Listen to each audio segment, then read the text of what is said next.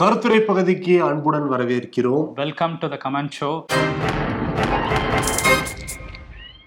போன வாரம் ஒரே பரபரப்பாக தான் இருந்தது ஒரு பக்கம் அந்த போர் தொடர்ச்சியாக நடந்துகிட்டு இருக்கு அந்த காசா பகுதிகளில் இஸ்ரேலுக்கும் அந்த ஹமாஸ் படைக்கும். இன்னொரு பக்கம் வந்து ஐந்து மாநில தேர்தல் இந்தியாவில் வந்து சூடு பிடிச்சி நடந்துகிட்டு இருக்கு ஏன்னா அது ஒரு ட்ரெய்லராக தான் பார்க்குறாங்க நாடாளுமன்ற தேர்தலுக்கு. இது சம்பந்தமான கேள்விகள்.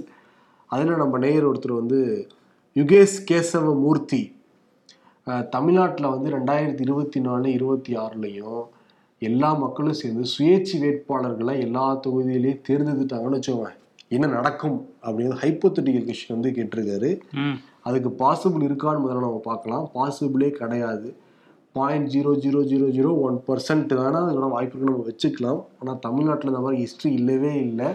சரி உலகம் முழுக்க நீங்கள் வந்து பல்வேறு நாடுகள் எலெக்ஷன் நடந்துட்டு தான் இருக்குது எந்த பகுதியிலையுமே எல்லா இடங்கள்லையும் இண்டிபெண்ட் கேண்டிடேட் ஜெயிச்சதா சரித்திரமே கிடையாது ம், கரெக்டா? ஆமா எல்லா தொகுதிகள்லையும் வாய்ப்பு இல்லை தமிழ்நாட்டில் வந்து இப்போ சமீப காலமா இண்டிபெண்டன்ட் கேண்டிடேட்ஸ் ஜெயிச்சாங்க அப்படிங்கிற செய்தியே வர்றதில்ல.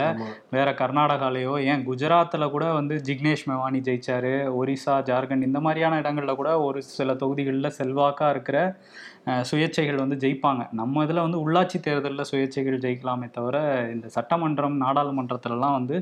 ஏடிஎம்கே டிஎம்கே இந்த மாதிரி கட்சிகளை சார்ந்தவர்கள் தான் தொடர்ந்து ஜெயிச்சிட்டு இருக்காங்க. தொகுதிகளில் மிகப்பெரிய செல்வாக்குள்ள மனிதராக ஒருத்தர் இருக்கணும். அப்படி தமிழ்நாட்டில் யாருமே இல்லை தான். ஏன்னா கட்சிகளோட பிரதிநிதிகள் தான் அப்படி வந்து இருக்காங்க அவங்க தான் வந்து வாக்குகள் வந்து அறுவடை பண்ணுவாங்க. ஏன்னா இங்க தேசிய கட்சிகளே வந்து நோட்டா கீழே தான் வாங்கிட்டு இருக்கிறப்ப இண்டிபெண்ட் கேண்டிடேட்லாம் எல்லா தொகுதியிலும் ஜெயிக்க முடியும். ஜெயிக்கவே முடியாது. ஆமா. டிடிவி ஜெயிச்சார்ல அவர் அப்போ சுயேட்சையா தானே ஜெயிச்சாரு? டிடிவி ஜெயிச்சாரு. அதுக்கு நிறைய இப்ப நிறைய ரீசன்ஸ்லாம் இருக்குது. கொடுத்தாரு. Independent கூட இருக்குன்னா கூட இண்டிபெண்ட் கேண்டிடேட்னா கூட ப்ராப்பர் இண்டிபெண்ட் கேண்டிடேட் அவர் சொல்ல முடியாது. ஆமா ஏன்னா அதிமுகவுடைய முன்னாள் துணை பொதுச் செயலாளர் அவர் இருந்திருக்காரு. அப்ப நிறைய சப்போர்ட்லாம் இருந்துச்சு அவருக்கு. பல பிரச்சனைகள் இருந்த அந்த சமயத்துல. பணத்தை வாரி இறைச்சாரு. ஆமா இருபது ரூபா நோட்டு எங்க வாரி அரைச்சாரு இருபது ரூபாய் கொடுத்தாரே தவிர இன்னும் அதுல வரலன்னு இன்னும் சொல்லிட்டு இருக்காங்க. ஆமா. சோ வந்து இதுக்கு சாத்தியம் இல்லை. எல்லா தொகுதிகள்லயும் ஜெயிக்கிறது சாத்தியம் இல்லை. இன் கேஸ் அது சாத்தியம் ஆனா கூட ஆட்சி அமைக்க முடியாது. காரணம் என்னன்னா மெஜாரிட்டி தேவை. தமிழ்நாடு சட்டமன்றத்தை பொறுத்த வரைக்கும் ஆளுநர்கிட்ட போய் ஒரு மி நான் தான் சிஎம் எனக்கு இவ்வளோ மினிஸ்டருங்கிற அந்த பரிந்துரை கடிதம்லாம் கொடுக்கணும்ல. எல்லாரும் இண்டிபெண்டாக ஜெயிச்சாங்கன்னா எப்படி கொடுப்பாங்க? அதுக்கான வாய்ப்பு இல்லை இல்லை அது கூட. ஆமா. எல்லாரும் சேர்ந்து ஒரு ஆளை தேர்ந்தெடுத்து ஏதாவது வாய்ப்பு இல்லை அது வாய்ப்பு இல்லை. ஏன்னா இந்தியா கூட்டணியிலேயே இருபத்தெட்டு கட்சிகள் இருக்காங்க. அதில் அந்த ஒருங்கிணைப்பு குழு போடுறதுக்கே பல பிரச்சனைகள் அங்கே போய்கிட்டு இருக்கு. அதில் யார் பிஎம் கேண்டிடேட்டுங்கிறதே இருபத்தெட்டு கட்சிகளுக்குள்ள ஒரு சலசலப்பு நிலவுதுங்கிறப்ப இரநூத்தி முப்பத்தி நாலு பேர். இது ஹைப்பத்தட்டிக்கலாக தான் நானும் சொல்கிறேன் அது வாய்ப்பு இல்லை இல்லை. ஆமா. போர்க்குற்றம் போர்க்குற்றம்னு அடிக்கடி ஷோவில் யூஸ் பண்ணுறீங்களே இந்த போர்க்குற்றம்னா என்ன அப்படின்னு பாலாஜி அப்படிங்கிற நேர் வந்து கேட்டிருக்காரு. காசா பகுதியில் ஹமாஸுக்கு எதிராக வந்து இஸ்ரேல் வந்து மிக தீவிரமான ஒரு தாக்குதலை வந்து நடத்திட்டு இருக்காங்க. இதில் வந்து பெரும்பாலான அவங்க பண்ணுற எல்லா நடவடிக்கைகளுமே போர்க்குற்றங்கள் மாதிரி தான் இருக்குது அப்படிங்கிறது தான் எல்லா உலக நாடுகளும் சொல்லிட்டு இருக்காங்க. எல்லா உலக நாடுகளும் இல்லை பெரும்பாலான உலக நாடுகள் அதை சொல்லிட்டு இருக்காங்க ஸோ இந்த போர்க்குற்றம் அப்படின்னா என்னன்னா சில விதிமுறைகள் வந்து இருக்குது சட்ட விதிமுறைகள் சர்வதேச சட்ட விதிமுறைகள் இருக்குது முதல்ல வந்து போருங்கிறதே தேவையில்லை அப்படின்னு தான் பெரும்பாலானவர்கள் நம்ம மக்களாகவே அதை தான் நினச்சிட்டு இருக்கோம் ஸோ ஒரு நாடு வந்து வாண்டடாக தாக்கும்போது அவங்க திரும்ப தாக்குறதுக்கு முழு உரிமை இருக்குது அப்படிங்கிறது தான் இந்த சர்வதேச சட்டம் வந்து சொல்லுது. ஏன்னா ஒருத்தன் அடிக்கிறான்னா அதை பார்த்துட்டு இருக்க முடியாது. திருப்பி அடிக்கலாம்ங்கிறது அந்த சட்டம் சொல்லுது. அதே சட்டம் வந்து ஐநா வந்து சில விஷயங்களை போர்க்குற்றமாக வந்து சொல்கிறாங்க அது என்ன என்ன அப்படின்னு பார்த்தோன்னா மனிதர்களை குறி வச்சு தாக்குறதுங்கிறது வந்து போர்க்குற்றத்தில் வந்து கொண்டு கொண்டு வராங்க. ஒருத்தனை வந்து வேணும்னே நீங்கள் போய் அட்டாக் பண்ணி அவனை கொல்றீங்கங்கும்போது அது போர்க்குற்றம் ஆயுதமற்ற ஒரு சாதாரண பொதுமக்களை கொள்றதுங்கிறது அடிப்படையான அந்த போர்க்குற்றத்தில் வந்து வருது. அதே மாதிரி ரசாயனம் அணுகுண்டு தாக்குதல் வந்து நடத்துறது அணு ஆயுதங்களை வச்சு தாக்குதல் நடத்துறதும் வந்து போர்க்குற்றம் அப்படின்னு சொல்கிறாங்க போரில் அந்த பிணை கைதிகளாக பிடிச்சு வச்சுருக்காங்கல்ல அவங்களுக்கு வந்து உடை அவங்களுக்கு உணவு கொடுக்காம அவங்கள துன்புறுத்துறது அவங்கள வந்து காயப்படுத்துறது பாலியல் வன்கொடுமை செய்கிறது இது எல்லாமே வந்து போர்க்குற்றத்தில் தான் வருது. அவங்கள நிர்வாணப்படுத்தி அவங்கள ஓட விடுறது இந்த மாதிரி எல்லாமே வந்து மனிதத்தன்மையற்ற எல்லா செயலுமே வந்து போர்க்குற்றத்தில் தான் வருது. அதே மாதிரி வந்து அந்த பிடிக்கப்பட்ட பிணை கைதிகளை வந்து எங்களோட படையில் நீங்கள் சேர்ந்து வந்து உங்கள் நாட்டுக்கு எதிராகவே போரிடுங்க. இல்லைனா வந்து நீங்கள் எங்களோட சேர்ந்து பயணிங்கன்னு சொல்கிறதே வந்து அது ஒரு போர்க்குற்றமாக தான் வந்து ஐநா வந்து சொல்கிறாங்க மனித உரிமை மீறிய ஒரு ந இராணுவ நடவடிக்கையை வந்து நியாயப்படுத்துகிறாங்கல்ல இஸ்ரேல் வந்து சில விஷயங்களை இப்போ நியாயப்படுத்திட்டு இருக்காங்க. அதெல்லாம் கூட போர்க்குற்றம் தான். அதை தாண்டி ஒரு நிலத்தை அபகரிக்கணும்னு நினைக்கிறாங்கல்ல. அதுவுமே போர்க்குற்றம் தான் அப்படின்னு சொல்கிறாங்க. மக்களோட இருப்பிடங்கள் அது மாதிரி மருத்துவமனைகள் பள்ளிக்கூடங்கள் இந்த மாதிரியான பகுதியில் வாண்டடாக போய் தாக்குதல் நடத்துறதும் போர்க்குற்றம் அப்படின்னு வந்து ஐநா வந்து குறிப்பிடுது. கிட்டத்தட்ட நம்ம இப்போ சொன்ன எல்லாத்தையுமே வந்து இஸ்ரேல் வந்து பண்ணியிருக்காங்க. மருத்துவமனையில் இந்த வாரத்தில் தான் பார்த்தோம். ஒரு மருத்துவமனையில் ஐநூறு பேர் வந்து இருக்காங்க. அதையும் தெரிஞ்சு வந்து போர்க்குற்றமாக போய் அங்கே குண்டு போட்டு அந்த மக்களை வந்து கொலை பண்ணியிருக்காங்க இஸ்ரேல் இராணுவம். இஸ்ரேல் என்ன நினைக்கிறாங்கன்னா என்ன போர்க்குற்றம் தானே நம்மள சுமத்துவீங்க? சொன்னால் சொல்லிக்கோங்க. நாங்கள் அப்படி தான் பண்ணுவோம் அப்படிங்கிற மாதிரி தான் அவங்களோட செயல்பாடு எல்லாமே இருக்குது வெறித்தனமாக ஒரு வெறிக்குண்டத்தனமா தான் அவங்க தாக்குதல் எல்லாமே நடத்திக்கிட்டு இருக்காங்க. குழந்தைகள் சிவிலியன்ஸ் எந்த ஆயுதமுமே இல்லாத சிவிலியன்ஸ் வந்து தாக்குதல் நடத்திக்கிட்டு இருக்காங்க. இதெல்லாம் பார்க்குறப்ப என்ன தோணுதுன்னா அவங்க ஹமாஸை அழிக்கணும் அப்படிங்கிறது மட்டும் போற நடத்தவே இல்லை. இனிமேல் வந்து எந்த பாலஸ்தீனும் இருக்கக்கூடாதுன்னு நினைக்கிறாங்க போல இருக்கு இஸ்ரேல். ம் ஆமாம் பாலஸ்தீன பகுதியை நம்ம பகுதியாக்கணுங்கிற ஒரு வெறியோட தான் இந்த தாக்குதல் நடத்துகிறாங்களாங்கிற கேள்வியும் இருக்குது போர்க்குற்றங்கள் கடந்த காலத்தில் நிறைய நடந்திருக்கு. அதில் மிகப்பெரிய போர்க்குற்றம் அப்படின்னா அமெரிக்கா வந்து அந்த ஹிரோஷிமா நாகசாகியில் குண்டு போட்டது. இன்னை வரையும் அணு ஆயுத தாக்குதல் நடத்தினதுனால இன்னை வரையும் அந்த பாதிப்பை வந்து அந்த மக்கள் வந்து அனுபவிச்சுக்கிட்டு தான் இருக்காங்க. இந்த போர்க்குற்றங்கள்ங்கிறது உக்ரைனும் சொல்லிக்கிட்டே தான் இருக்காங்க. ரஷ்யா எங்கள் மேலே நிறைய வந்து வார் கிரைம்ஸ் பண்ணிகிட்டே இருக்காங்க அப்படின்ட்டு. ஆனால் ரஷ்யா அதை மறுத்துட்டே இருக்காங்க. இந்த பக்கம் இஸ்ரேல் வந்து அதை மூடி மறைக்கிறதுக்கு நிறைய வேலைகள் பண்ணிட்டு இருக்காங்க. அதுக்கு அமெரிக்கா வந்து உதவி வேற பண்ணிட்டு இருக்காங்க. ஆமா இதை ஒட்டி தான் அடுத்த கேள்வி வந்து கேட்டிருக்காரு. சந்தோஷ் அப்படிங்கிற நேயர் மூன்றாம் உலகப் போர் மூல வாய்ப்பு இருக்கா அப்படிங்கிற மாதிரி ஒரு கேள்வி. இது வந்து படிக்கிறப்பே நமக்கு பதட்டத்தை தான் வந்து உண்டாக்குது. ஏற்கனவே நேட்டோ அமைப்பில் உக்ரைன் சேர போற சேரப்போகிறேன்னு சொன்னதுக்காகவே வந்து ரஷ்யா அடிடி நடிச்சுக்கிட்டு இருக்காங்க. அதுக்கு வந்து ஐரோப்பிய யூனியன் அதே மாதிரி வந்து அமெரிக்கா உள்ளிட்ட எல்லா நாடுகளுமே உக்ரைனுக்கு ஆதரவு தெரிவித்து எல்லா உதவிகளையும் செஞ்சிட்ருக்கு உக்ரைனுக்கு. இன்னொரு பக்கம் ரஷ்யா தனியாக பொருட்டா கூட சீனாவோட ஆதரவு ரஷ்யாவுக்கு இருக்குது இந்த சினரி அப்படி இருக்குது அப்படின்னு இஸ்ரேலுக்கு வாங்க.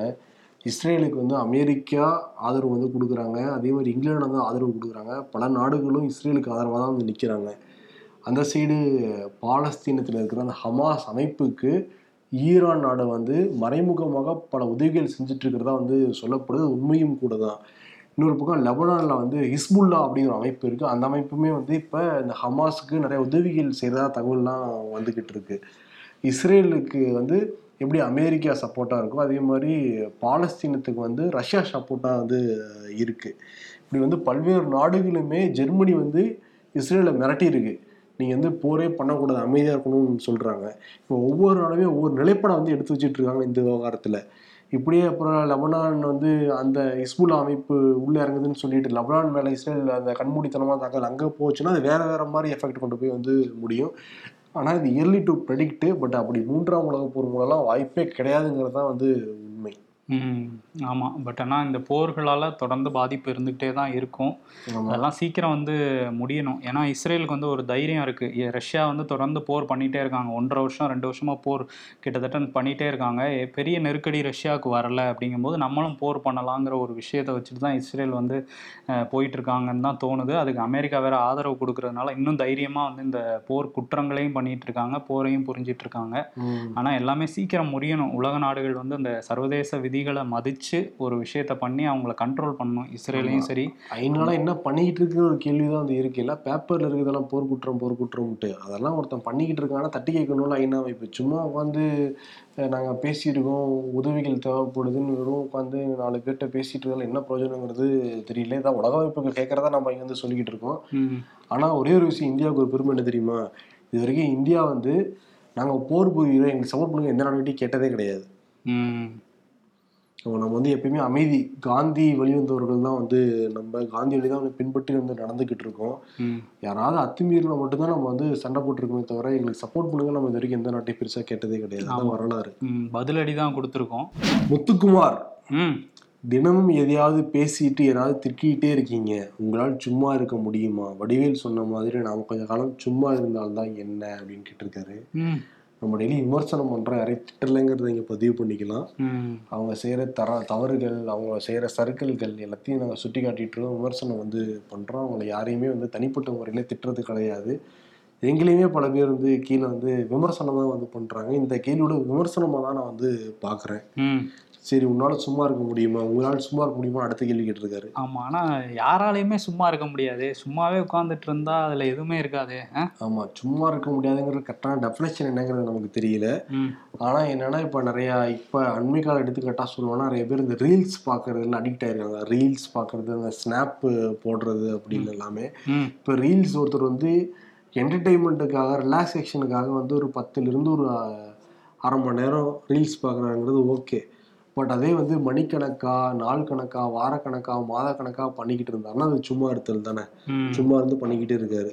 ஆமா பொழுதுபோக்குங்கிற வரையும் ஓகே பட் அது எல்லை மீறி போச்சுன்னா அதையும் சேர்த்துக்கலாம். சும்மா இருக்கிறது. தான் அப்படின்னு ஆமா சொல்லி நம்ம லைஃபுக்காக அடுத்த ஸ்டெப் ஓடலங்கும் போது அது சும்மா இருக்கிறதுன்னு வச்சுக்கலாம். கரெக்டு தான். லைஃப்காக நிச்சயம் ஓடியே தான் ஆகணும் எல்லாரும். அதான் வந்து பாரதியாரே அப்ப சொல்லியிருக்காரு. சும்மா சும்மா சும்மா இருந்துதான் தேசம் குட்டிச்சோராய் போய்விட்டதுன்னு சொல்லிட்டு அப்ப கொந்தளிச்சிருக்காரு.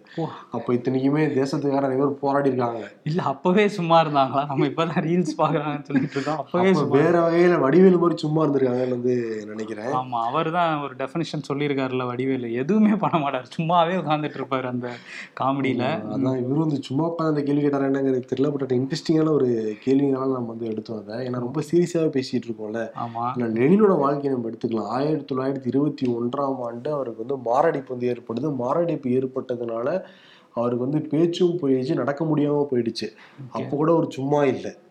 அவர் என்ன பண்றாரு? மாரடைப்பு ஏற்பட்ட பின் ஓய்வு அவர் ஓய்வெடுங்கன்னு மருத்துவர் சொன்னா கூட அவரால் சும்மா இருக்க முடியாம ஓய்வை மீறி லெஃப்ட் ஹேண்ட்ல வந்து எழுத கத்துக்கிறாரு.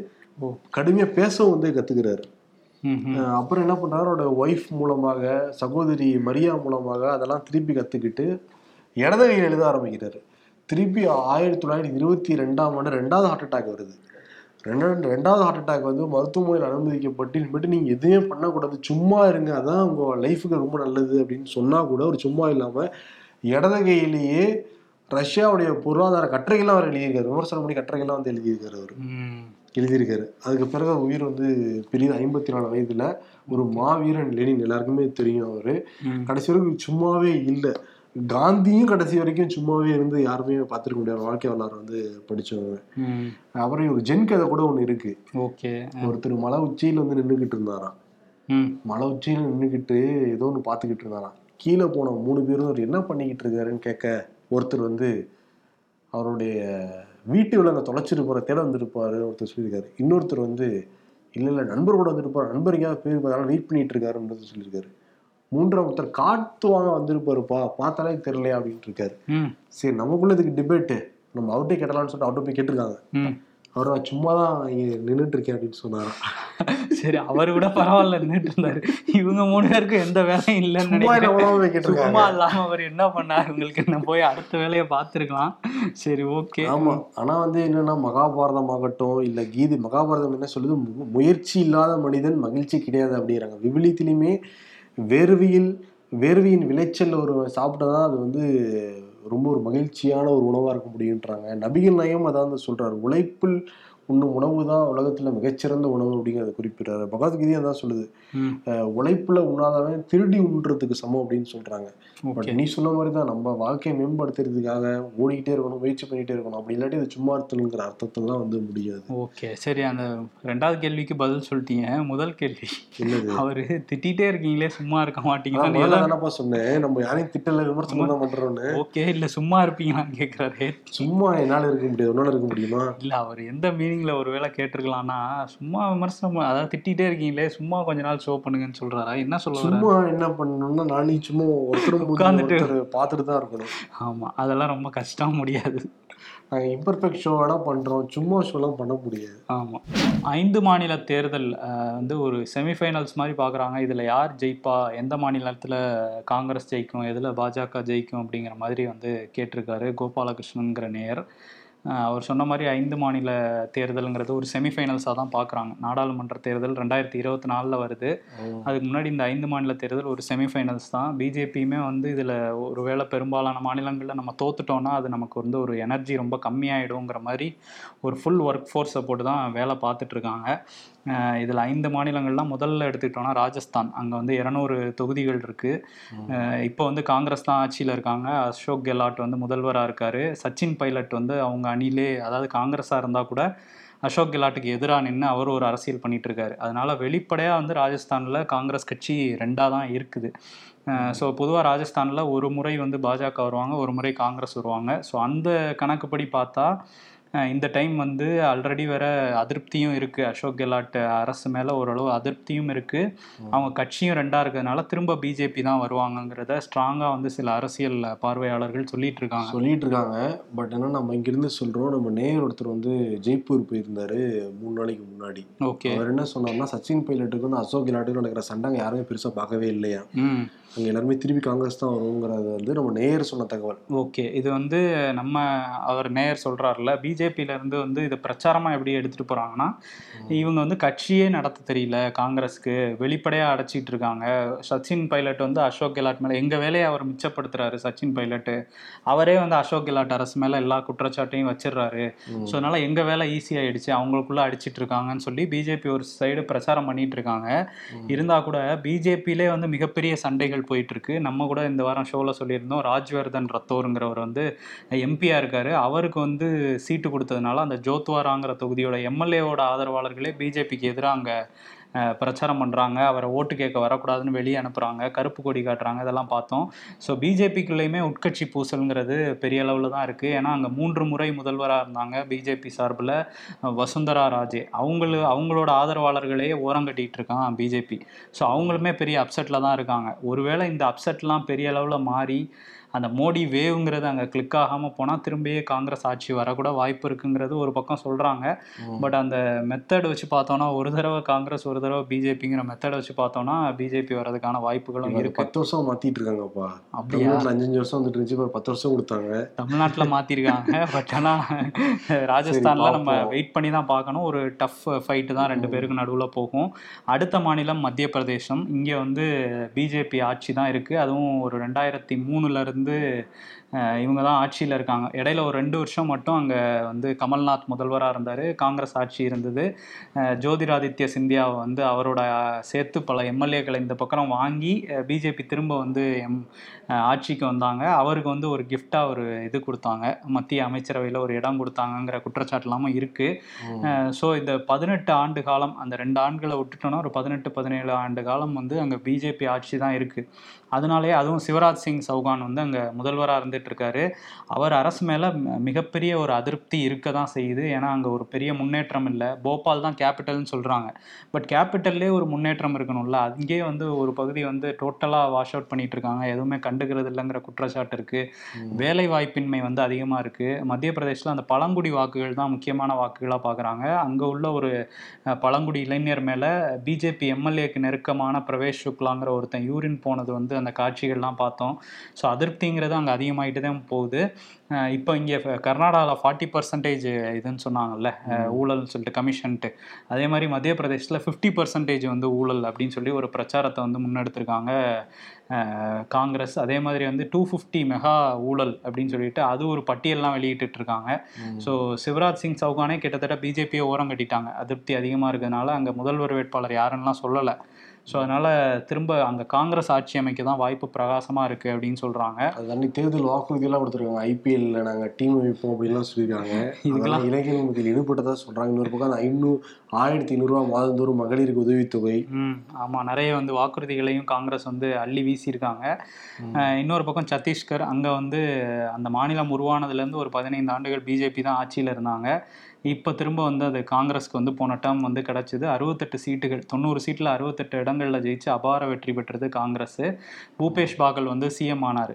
அங்கே வந்துமே பிஜேபிக்குள்ளே நிறைய உட்கட்சி பூசல்கள்லாம் இருக்குது காங்கிரஸில் இருந்தால் கூட பிஜேபிலையும் ஈக்குவலாக இருக்குன்னு சொல்கிறாங்க ஸோ திரும்ப வரதே அவங்க டஃப் தான் பிஜேபிக்கு. திரும்ப ஆட்சியை வந்து காங்கிரஸ் தான் தக்க வச்சுக்குவாங்கங்கிறது தான் அங்கேருந்து சொல்கிறவங்க சொல்கிறாங்க ஏன்னா பூகே பூபேஷ் பாகலோட அந்த திட்டங்கள் வந்து கடைக்கோடி மக்கள் வரையும் போய் சேர்ந்துருக்கு சில இடங்களில்.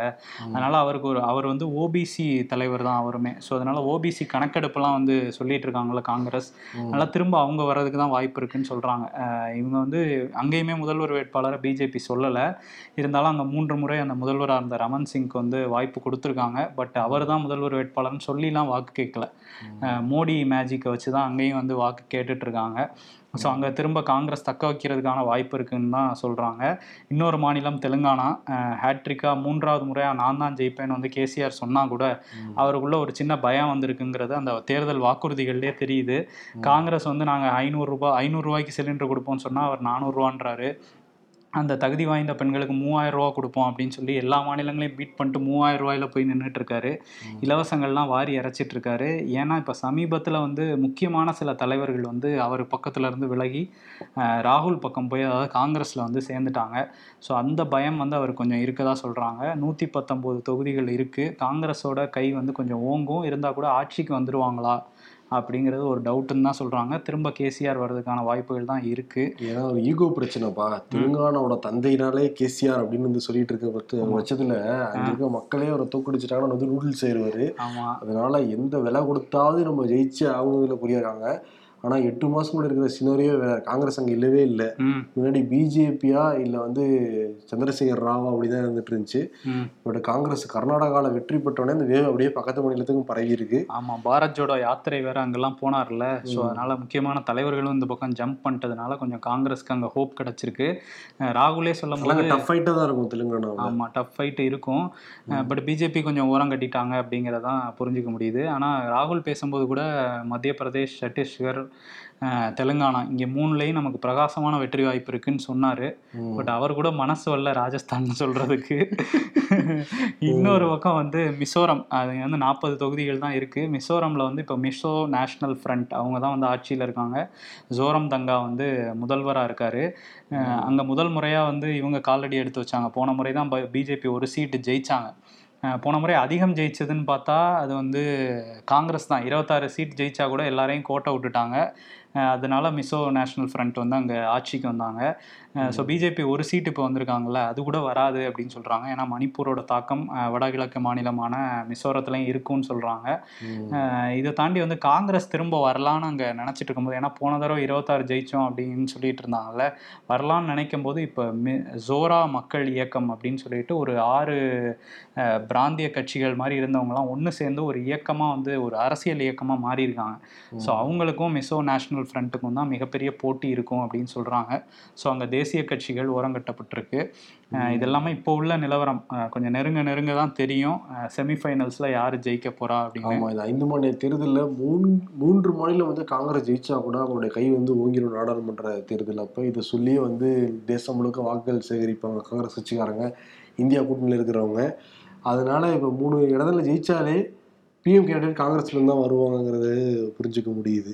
கேண்டிடேட்டாக அதை அறிவிப்பாங்களா? ஜெயிச்சதுக்கப்புறம்? ஜெயிச்சதுக்கு அப்புறம் தான் நாடாளுமன்ற தேர்தல் நடந்து முடிஞ்சதுக்கு பிறகுதான் பிஎம் கேண்டிடேட் அறிவிக்க போறதா ஒரு பேச்சு அடிப்பட்டு இருக்கு. இந்தியா கூட்டணியில். ஏன்னா முன்னாடியே நம்ம யாராவது அறிவிக்க போய் மனஸ்தாபம் ஏற்பட்டு அது வந்து கூட்டணிக்குள்ள பிளவு வந்து ஏற்பட்டுறக்கூடாது. நம்ம வந்து நம்ம ஒருமித்த கருத்தை வந்து பிஜேபி வீட்டுக்கு அனுப்புறது மோடி அரசாங்கத்தை கீழே இறக்குறது ஓரம் கட்டுறது. முதல்ல அதை முடிப்போம். அதுக்குள்ள நம்ம பஞ்சாயத்தை பார்த்துக்கலாங்கிறது தான் உங்களோட நிலைப்பாடாக வந்து இருக்கு. ஓகே. பட் கர்நாடகாவில் ஜெயிச்சோடனே காங்கிரஸ் கொஞ்சம் தெம்பாயிட்டாங்க. அப்படியே சீட்டு நுனியில் உட்காந்தவங்க கொஞ்சம் பின்னாடி போயிட்டாங்க. இப்போ இந்த மூன்று மணில ஜெயிச்சாங்கன்னா அப்படியே கால் மேல கால் போட்டு உட்காந்துருவாங்க. நாகராஜ சோழன் மாதிரி உட்காருவாங்க பார்ப்போம் இன்னும் டிசம்பர் மூணு தெரியும். ம் ஆமா. சிறப்பு நாளை வந்து இன்னொரு கமெண்ட் ஷோவில் சந்திப்போம். பிகாஸ் நாளை வந்து விடுமுறை ஆயுத பூஜை விடுமுறை அப்படிங்கிறதுனால நாங்கள் வந்து ரெக்கார்ட் ஷோ தான் பண்ணுறோம் நாளைக்கு. ஓகே. நிறைய இன்னும் கேள்வி எல்லாமே இருக்குல்ல. அதை ஸ்பிட் பண்ணி நாளைக்கு வந்து நம்ம பேசலாம். நன்றி வணக்கம். நன்றி.